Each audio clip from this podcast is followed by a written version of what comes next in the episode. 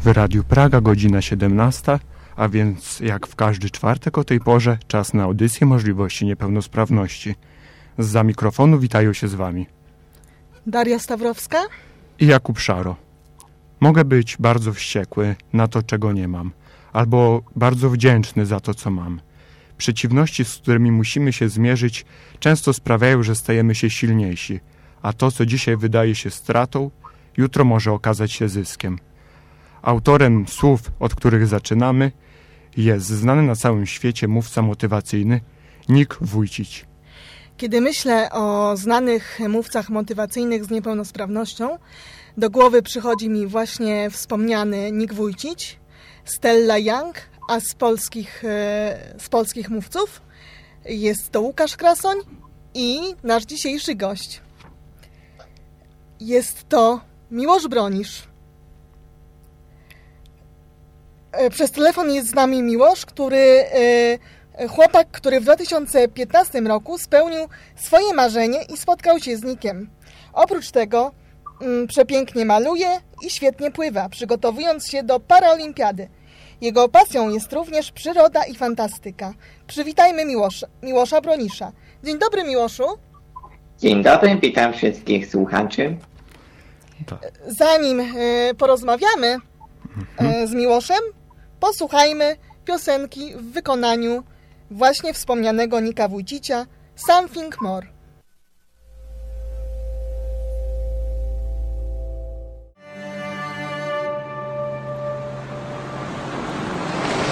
O Twoim spotkaniu z Nikiem Wójciciem powiemy za chwilę. Trochę więcej, ale na początek chciałabym Cię prosić, powiedz, e, ponieważ przygotowując się do tego, do tego wywiadu, zwróciłam uwagę na dwa pojęcia. Jestem prawonożny oraz mam nogi pełne roboty. Czy możesz e, powiedzieć naszym słuchaczom, o, e, o co w tym dokładnie chodzi? Dlaczego tak mówisz? To zacznę tutaj od terminu mam nogi pełne roboty. Mianowicie, kiedyś prowadziłem wywiad do gazety i pan redaktor, który ze mną rozmawiał, postanowił podsumować moje opowiadanie o dniach codziennych właśnie używając popularnego już powiedzenia ręce pełne roboty, ale zastępując je na trochę bardziej dostosowane do mnie, czyli nogi pełne roboty, ponieważ jak mm, możemy niektórzy wiedzieć, ja do wszystkiego, co robię, do jedzenia, pisania, czytania czy malowania, używam właśnie stóp. A jeżeli chodzi o ten termin jestem prawonożnym, to nie jest to nic zbyt skomplikowanego, ponieważ jak większość z nas mówi, jestem praworęczny, ręczna czy leworęczny, ręczna, tak ja stwierdziłem, że w sumie skoro używam głównie nóg, no to czemu mam mówić, że jestem ręczny, jak jestem nożny? Dlatego mówię, że jestem prawonożny, ponieważ najczęściej używam prawej stopy. Mhm. Od najmłodszych lat y, jesteś bardzo samodzielny i powiedz, czy ktoś zachęcał cię do samodzielności, czy rzeczywiście sam siebie chciałeś się uczyć nowych umiejętności?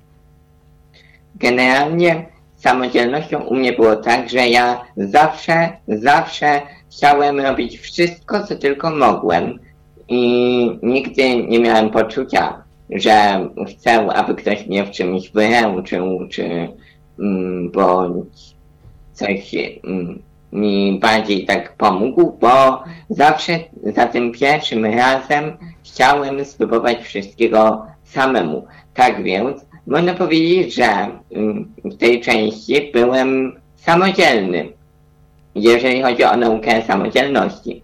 A z drugiej strony byli przy mnie ludzie, którzy też dbali o to, żebym ja mógł rozwijać tą samodzielność i na przykład, jeżeli były jakieś zadania w domu, obowiązki, przypuśćmy moja mama, to ona zawsze mówiła, że to, co mogę zrobić, ma, powinienem zrobić samemu. I nawet jeżeli umiałem założyć tylko jednego buta, czy na przykład poodkurzać mm, nawet niezbyt dokładnie pokój, to i tak powinienem to robić, bo to przygotowuje mnie do samodzielności.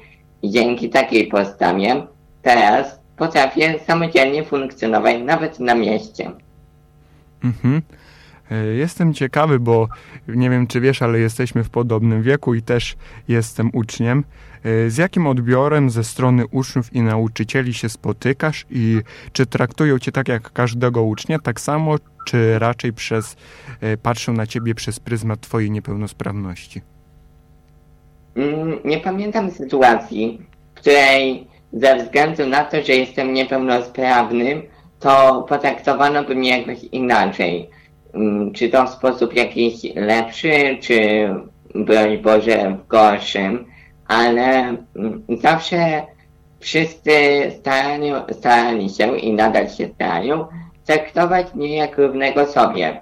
Też nauczyciele, mm, z tego co wiem, to byli przygotowani na to, że będzie taka osoba niepełnosprawna, ale, i, ale podołali temu zadaniu i zupełnie normalnie mogę funkcjonować w środowisku szkolnym. A jeżeli chodzi o kolegów, koleżanki, przyjaciół, przyjaciółki, to mm, oni, no, co tu dużo mówić, traktują mnie jak równego sobie. Jakby na co dzień nie widzimy tych różnic wynikających z niepełnosprawności. Ba, czasem nawet ktoś mi powie, miłość, zapal światło, a przecież to wiadomo, że nie dosięgnę do włącznika światła. Dlatego często też są sytuacje, w których po prostu zapominamy o tych różnicach i dopiero po jakimś czasie się orientujemy, że musimy jednak coś zmienić, bo ja nie dam rady do końca z czymś. Mhm. Chciałbym teraz wrócić do początku naszego, e, naszych pytań, naszego wywiadu, bo powiedzieliśmy, że Twoim największym autorytetem jest Nick Wójcić. Interesuje mnie, czym najbardziej Cię inspiruje, czym Cię najbardziej motywuje. Myślę, że Nick Wójcic najbardziej motywuje mnie swoją właśnie samodzielnością, swoim oddaniem do ludzi, że pomaga im i potrafi przemówić do wielotysięcznych tłumów i jeszcze z tego mówienia coś wychodzi. I inspiruje mnie także tym, jakie ma podejście do życia, swoim optymizmem i tym, że prowadzi normalne życie, że ma żonę i dzieci. Myślę, że chciałbym dążyć do tego, co mniej więcej on osiągnął. Nika Wójcicia poznałeś dzięki swojej mamie. Pamiętasz ten dzień? Co pomyślałeś, widząc y, działania Nika? Jak wspominasz dzień, w którym spotkałeś się z Nikiem na żywo? To wyobraźmy sobie, że byłem, jesteśmy sobie na osiedlu i jest taki miarę pochmurny dzień, mm, dzieci się bawią, mm, a ja jestem na protezach. I protezy to są jakby przedłużenie moich nóg i pozwalają na poruszanie się po mieście na przykład, czy na dworze po prostu. I one mają jedną wadę, że mm, jeżeli chodzi o na przykład wtedy jeszcze zginanie się kolan, mm, to było ciężko je opanować często. Dlatego nie mogłem we wszystkie miejsca wejść, albo często większość miejsc też była bardzo trudno dostępna dla mnie. I przez to ja byłem smutny. Byłem smutny, ponieważ nie mogłem na przykład dziećmi bawić się wchowanego jak inne. Pamiętajmy, że miałem wtedy 7 lat. I poszedłem do domu i mama zapytała mnie, dlaczego jestem taki smutny. A ja wytłumaczyłem jej całą sytuację, że nie mogę właśnie bawić się w chowanego, że jest mi źle z powodu tego, że jestem niepełnosprawny. I, i krótko mówiąc, można powiedzieć, że się użalałem nad sobą. Mama stwierdziła, że tak nie może być, włączyła YouTube'a i pokazała mi filmiki z nikiem, najróżniejsze. Od mm, cyklu motyli po filmik o tym, jak gotuje jajka.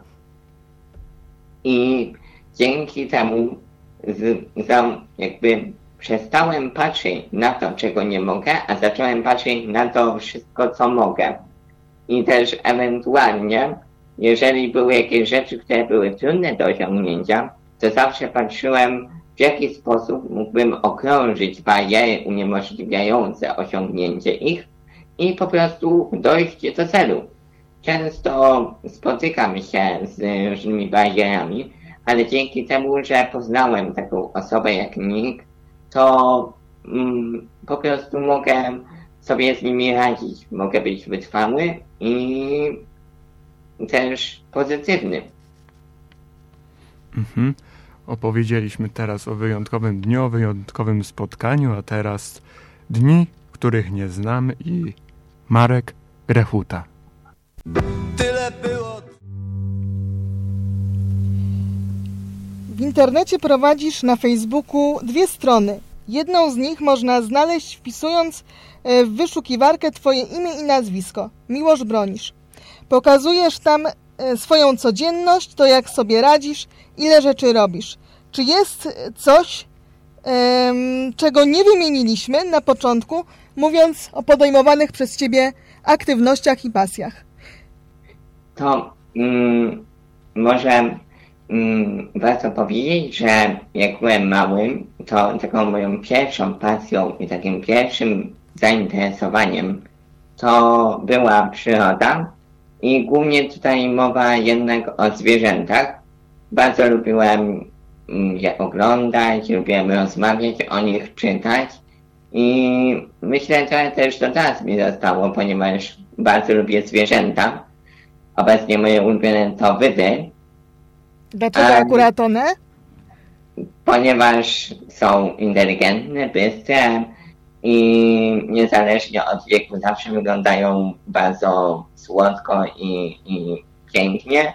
I chociaż są drapieżnikami i potrafią być, że tak powiem, krwiożercze, to i tak mm, mają w sobie takie dwie natury, właśnie waleczną i taką spokojną, przepełnioną miłością i można powiedzieć, że empatią. I trochę tak jak ja w sumie, bo ja też z jednej strony potrafię być waleczny, a z drugiej strony potrafię być spokojny, miły, empatyczny. Także dlatego myślę, że wydy. Jeśli mówimy, a jakie jeszcze pasje? E, wymieniliśmy między innymi to, że malujesz. Tak, tak. E, jeśli mówimy o malowaniu, jaką techniką malujesz najchętniej? No i jakby taką pierwszą też mm, techniką, jaka była do mnie wprowadzona e, w taki bardziej profesjonalny sposób, to była akwarela. A konkretniej ptaki w akwareli, mm, to moje pierwsze obrazki to była właśnie przyroda, ptaki. I to jest też technika, do której najchętniej wracam. Mm, nie jest ona dla mnie zbyt wymagająca, ale jednak mówi się, że jest to mm, najtrudniejsza, jedna z najtrudniejszych technik malarskich. Ale oprócz akwareli to jeszcze na przykład pastelami suchymi rysuję, um, a nawet zdarzyło mi się olejem. Czy miałeś już swoje wernisaże? Wiemy, że prowadzisz warsztaty malowania stopami. Czy uczestnicy tych warsztatów są osobami z niepełnosprawnością, czy są to osoby sprawne? Z jakimi reakcjami się spotykasz, jeżeli na przykład są to osoby sprawne? To mm, jeżeli chodzi o wernisaże, to tak, miałem wernisaż, mm, nawet kilka można by tu powiedzieć. Tutaj można by wymienić y, jeden nawet w Urzędzie Marszałkowskim w Poznaniu, czy w szkole zorganizowany zresztą przez Gosię, który też cieszył się dużym powodzeniem. Ale jeżeli chodzi o kwestię warsztatową, to grupy są naprawdę przeróżne, ponieważ byłem zarówno w szkołach publicznych, jak i integracyjnych czy niepublicznych. I zarówno byłem w przedszkolach, jak i w starszych już klasach. I mm, często, mm, właśnie jak pani wspomniała, prowadzę mm, oprócz takiej przemowy, można tak powiedzieć, gdzie opowiadam o sobie, warsztaty z malowania. Generalnie wszyscy są chętni, żeby spróbować malować stopami, tak jak ja, i chcą spróbować swoich możliwości, ale zdarzały się nawet sytuacje, że jakieś co prawda młodsze dzieci denerwowały się, bo po prostu im nie wychodziło. Dlatego to też jest dość ważna lekcja takiej wytrwałości i tego, że trzeba po prostu być trochę upartym tym, co się robi, że tak powiem. I mm, często te warsztaty mm, spotkają się z bardzo dobrą opinią. Mm, nie, nie kojarzę, żeby ktoś mi powiedział, że nie podobało mu się jego przemów przemówienie, czy właśnie warsztat. I zazwyczaj też ja jestem zwolennikiem teorii, że najlepiej uczyć się poprzez śmiech, dlatego też często moim warsztatom towarzyszą jakieś śmieszne sytuacje. To ja Cię dopytam jako pedagog, ponieważ powiedziałeś, że pracowałeś e, z dziećmi w przedszkolu, e, z dziećmi w wieku przedszkolnym. Jak sobie radzisz z, z taką sytuacją, gdzie dziecku naprawdę nie wychodzi i no i wiadomo, że e, zachowania takiego maluszka może być różne, tak? Może się e, zacząć płakać, e, denerwować się. E, jak starasz się podejść do takiego maluszka? Mm, przede wszystkim to zazwyczaj po prostu zaczynam razem z nim robić tą pracę. Zaczynam mu jakby pokazywać trochę bardziej, jak ja to robię. I wiadomo, że też należy zwracać uwagę na to, co się udało, na to, co pozytywnie wyszło. Dlatego zawsze staram się, jak komplementuję czyjąś pracę, to zwracać uwagę na to, co mi się udało. Na przykład, wow, fajne kolory dobrałeś, czy ta kreska wyszła ci naprawdę prosta, mimo że ta osoba robiła to stopą. Dlatego bardzo jakby też ogólnie w życiu, jeżeli chcemy kogoś zmotywować, to komplementować to, co mu faktycznie wychodzi. Mhm. Y, ja jeszcze zanim przejdę do kolejnego mojego pytania, to chciałem się dowiedzieć, bo zainteresowało mnie, bo powiedziałeś, że najchętniej akwarelami rysujesz ptaki. Czy one mają jakieś specjalne znaczenie dla ciebie, czy to jest y, zupełny przypadek, y, że to są ptaki? Czy ptaki są jakimś ważnym elementem twojego życia?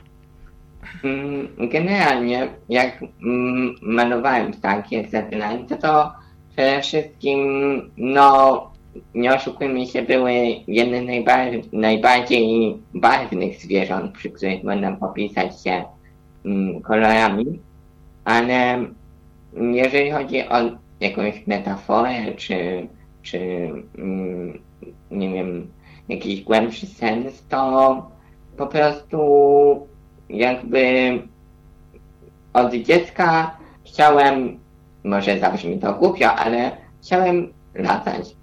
I, I jakby zawsze też jakby patrzyłem na te ptaki i zastanawiałem się, jak to jest latać, więc to malowanie ptaków jest taką formą studiowania ich trochę też, taką takim oglądaniem tej cudowności natury, tego jak one wyglądają, jak, jak, jakie mają barwy, bo jak ja maluję, to najbardziej właśnie zwracam uwagę na barwy. Mhm. Yy, także teraz mogę przejść do mojego pytania, które tutaj mam przygotowane. Yy, drugą stroną, którą prowadzisz razem z przyjaciółką, jest strona Gosia i Miłosz testują Poznań. Tu pojawia się temat różnorakich barier, jakie spotykasz w swoim mieście, czyli w Poznaniu. E, na czym polega to testowanie? Skąd pomysł na prowadzenie tej strony w duecie i o jakiego rodzaju barierach piszecie? To zacznę może od historii. Jak to w ogóle się zaczęło, że założyliśmy taką stronę jak Gosia i Miłość testują Poznań. A mianowicie pewnego letniego dnia postanowiliśmy się spotkać i wypić coś razem. Wtedy jeszcze nie byłem co prawda kawoszem i dopiero te y, spotkania właśnie, to testowanie zmieniło moją, moją percepcję co do kawy. Ale postanowiliśmy się spotkać, wypić coś razem i, i porozmawiać. I zdecydowaliśmy, pójdziemy sobie do jakiejś kawiarni, że um, gdzieś na samym rynku się ulokujemy i usiądziemy. Niestety nasze plany zostały um, trochę spurzone, można powiedzieć, ponieważ przez bardzo, bardzo, bardzo długi czas, nie pamiętam teraz dokładnie ile, ale wydaje mi się coś koło półtorej godziny, po prostu chodziliśmy w kółko i szukaliśmy kawiarni, gdzie mógłbym wjechać po prostu. Ponieważ wszędzie były jakieś niedokonności, jakieś schody, wszędzie były jakieś za drzwi, czy coś, co po prostu przeszkadzało we wjeździe. I Gosia wtedy też poczuła się sfrustrowana tym. Dlatego kilka dni później, też y, po opowiedzeniu tej sytuacji y, swoim Mm, rodzicom czy cioci stwierdziła, mm, mm, że w sumie moglibyśmy założyć taką stronę Gosia Miłość Testują Poznań, dzięki której po prostu moglibyśmy szukać takich kawiarni, które jak to określamy w naszym facebookowym slangu, można powiedzieć, które są po prostu miłościolubne, czyli takie, do których damy radę bez problemu wjechać wózkiem, damy radę bez problemu też w nich w środku się poruszać i które, które po prostu są przystosowane i przygotowane na taką ewentualność, że osoba niepełnosprawnością wjedzie. Jeżeli chodzi o bariery, jakie napotykamy przy testowaniu, to najczęściej są te wysokie progi czy schodki, a czasem zdarza się, że drzwi na przykład są za wąskie. Niby takie trochę błahe rzeczy, bo przecież na co dzień nikt nie będzie patrzył, jak wysoki jest schodek prowadzący do jakiegoś budynku. Ale jednak dla takiego wózkowicza jak ja, to zmienia całkowicie sytuację, ponieważ nie, nie potrzeba dużego schodka, żeby już nie zablokować. I też dlatego staramy się jak piszemy potem o naszych wrażeniach z kawiarni. Jeżeli są jakieś problemy z wjazdem, to staramy się też pisać o tym, o tych problemach i o tym, co można by zrobić. Nie raz, nie dwa spotkaliśmy się z miłą niespodzianką, którą w postaci tego, że na początku wydawałoby się, że lokal kompletnie niedostępnym dla niepełnosprawnych, a jednak gdzieś tam są przygotowani na ewentualność i mają na przykład przenoszoną rampę. Mhm. Powiedzieliśmy o tym, jak wiele robisz i to, co robisz jest niesamowite, a interesuje mnie i ciekawi, co sprawia Ci największą trudność w codziennym funkcjonowaniu. Po prostu, co sprawia Ci trudność w normalnym życiu to często powtarzam wszystkim naokoło, że bardzo trudne jest dla mnie funkcjonowanie w świecie, można powiedzieć, ludzi wysokich. Że w domu na przykład irytuje mnie często, że wszystko jest tak wysoko, że coś jest postawione wysoko, czy nie mogę do czegoś sięgnąć, bo jest za wysoko, albo na przykład takim sklepie, jakbym miał sam pojechać, to też nie wszędzie mógłbym sięgnąć, bo byłoby za wysoko. I to jest jedna z takich głównych rzeczy, która irytuje mnie na co dzień i która stanowi dla mnie taką ciężką barierę. Ale jeżeli chodzi o jakieś takie inne przykłady, to progi często są irytujące, ponieważ skutecznie uniemożliwiają mi wjazd gdzieś. Można powiedzieć, że progi mogłyby, mogą być inaczej nazywane takimi skutecznymi uniemożliwieniami dla niepełnosprawnych, gdzie chcemy zablokować coś. Um, ale generalnie to mimo tego, że tych barier się nakłada i nakłada też y, często mówię, że windy są ciężkie do ogarnięcia, do wjazdu do nich. I nieraz nie dwa się zablokowałem w takiej windzie. Wtedy po prostu było strasznie dla mnie.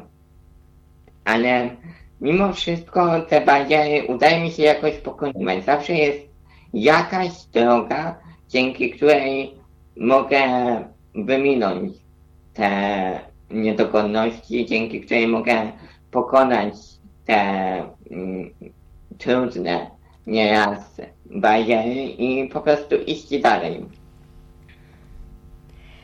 Pamiętam Cię doskonale z Konina, gdzie w 2015 roku brałeś udział w obozie Mali Odkrywcy, organizowanym przez Fundację e, Podaj Dalej imienia doktora Piotra Janaszka. Czy możesz przybliżyć nam ten projekt? Do kogo jest kierowany? Na czym polega? I o Twoim udziale w tym projekcie.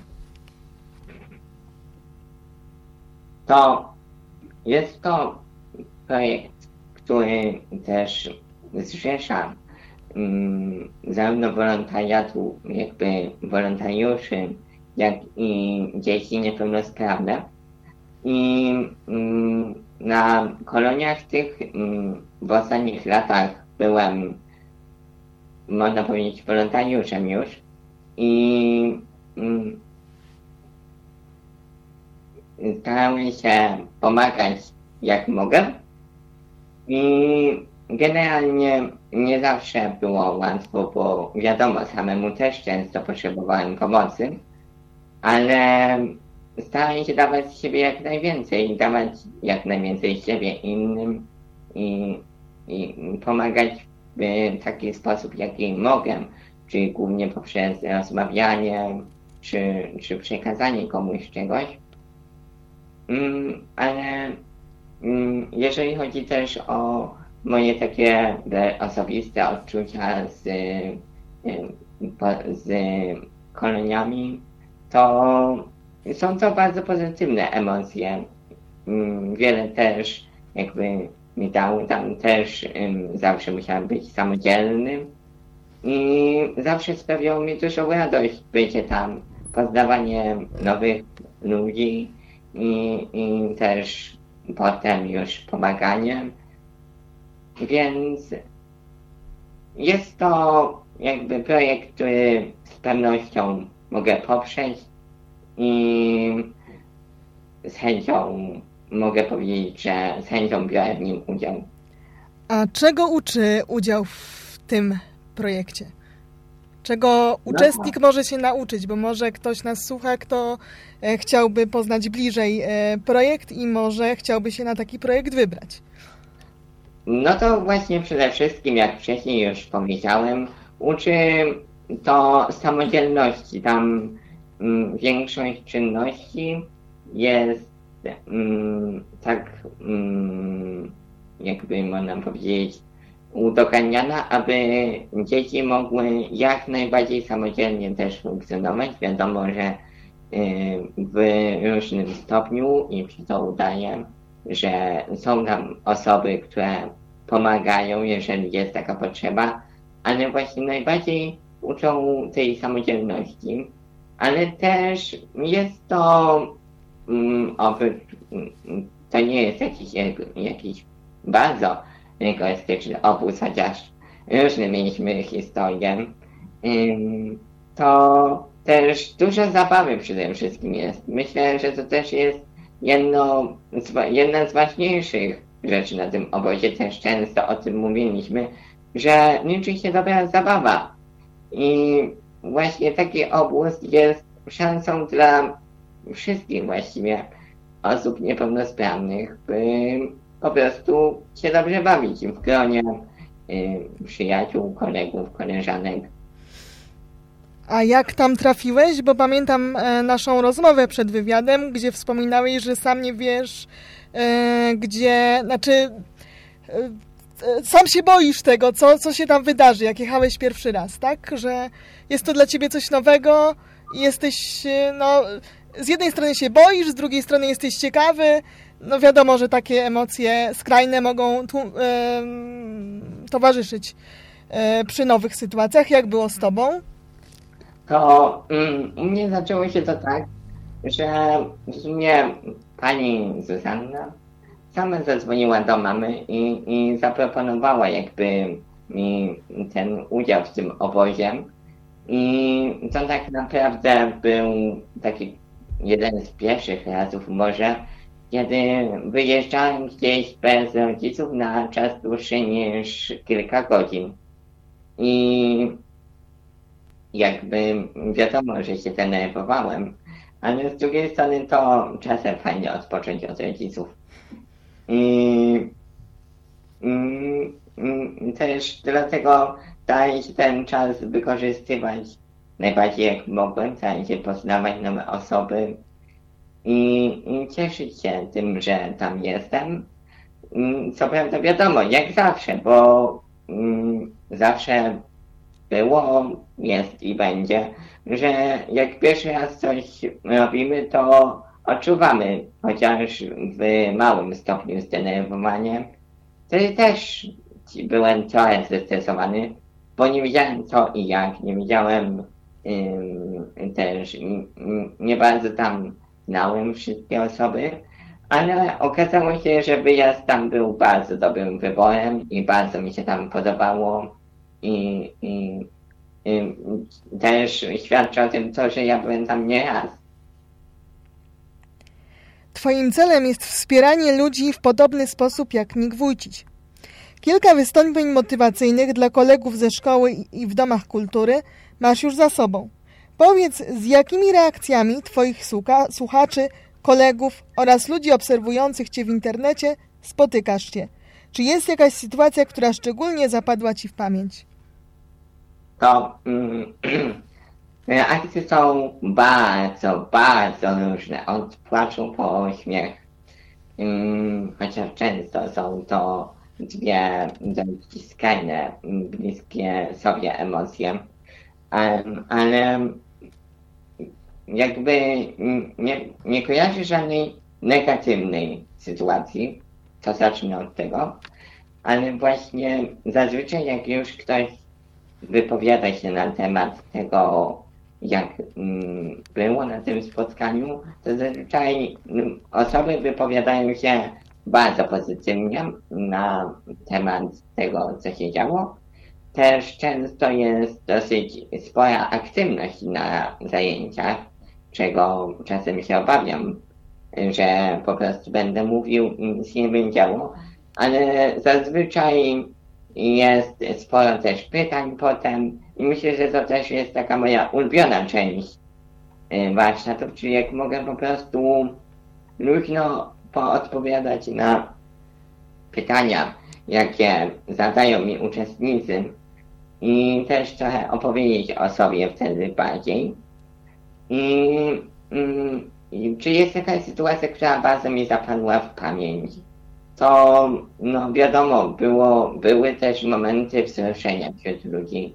I były sytuacje, kiedy ludzie wprost mi mówili, że inspiruje ich do czegoś lub że mm, nie wiem, y, podziwiają mnie, ale mm, i, i jakby każdego miejsca, w którym byłem, to była jakaś taka sytuacja, która właśnie była takim wzruszeniem albo takim podziwem, że za każdym razem mm, te dzieci że na początku to się mm, tak trochę można powiedzieć, że mnie się boją, to na końcu zawsze są bardzo otwarte i nawet te, które są na co dzień nieśmiałe, to na końcu okazuje się być tymi, które najwięcej pytań mają na przykład.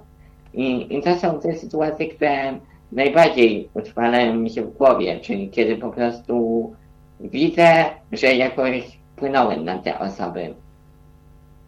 Mhm. Zrobiło nam się teraz bardzo pozytywnie, bardzo motywująco, a teraz e, zespół Tap i ta Sun Grace e, zaserwuje nam utwór Możesz wszystko.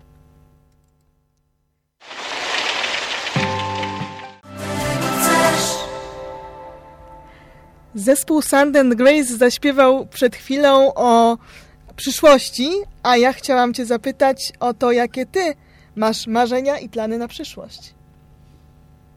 Ja chciałbym, jak już mm, wielu osobom mówiłem, chciałbym zostać psychologiem, bo myślę, że mam ku temu predyspozycję. Mm, chciałbym pomagać ludziom, chciałbym być też po części kimś takim jak Nick Wójcic, czyli kimś, kto będzie motywował do działania, do tego, żeby robić jednak trochę więcej niż czasem myśli się, że mm, potrzeba. I chciałbym właśnie związać swoją przyszłość głównie z rozmawianiem z ludźmi, z tym, żeby być z ludźmi i, i, rozmawiać z nimi. Dlatego na przykład nigdy nie chciałem zostać księgowym.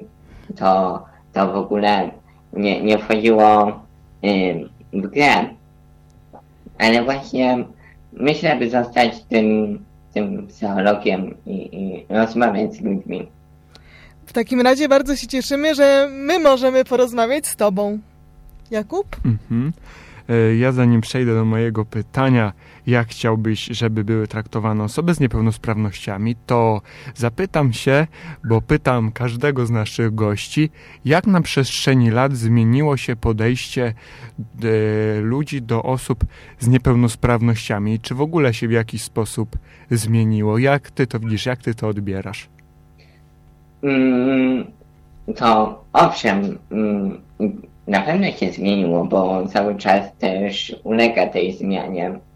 Mm, co prawda jako dziecko też zwracałem uwagę na inne rzeczy, ale pamiętam, że wtedy jednak w tym 2007, tym, dwa, tym 2010 już nawet, to jeszcze jednak mimo wszystko mm, ta niepełnosprawność nie była już ta, jeszcze taka całkowicie, można powiedzieć, normalna, w cudzysłowie, mm, ponieważ jakby ludzie nadal nie byli oswojeni z osobami, które wyglądały trochę inaczej niż oni, czy też zachowywały się trochę inaczej.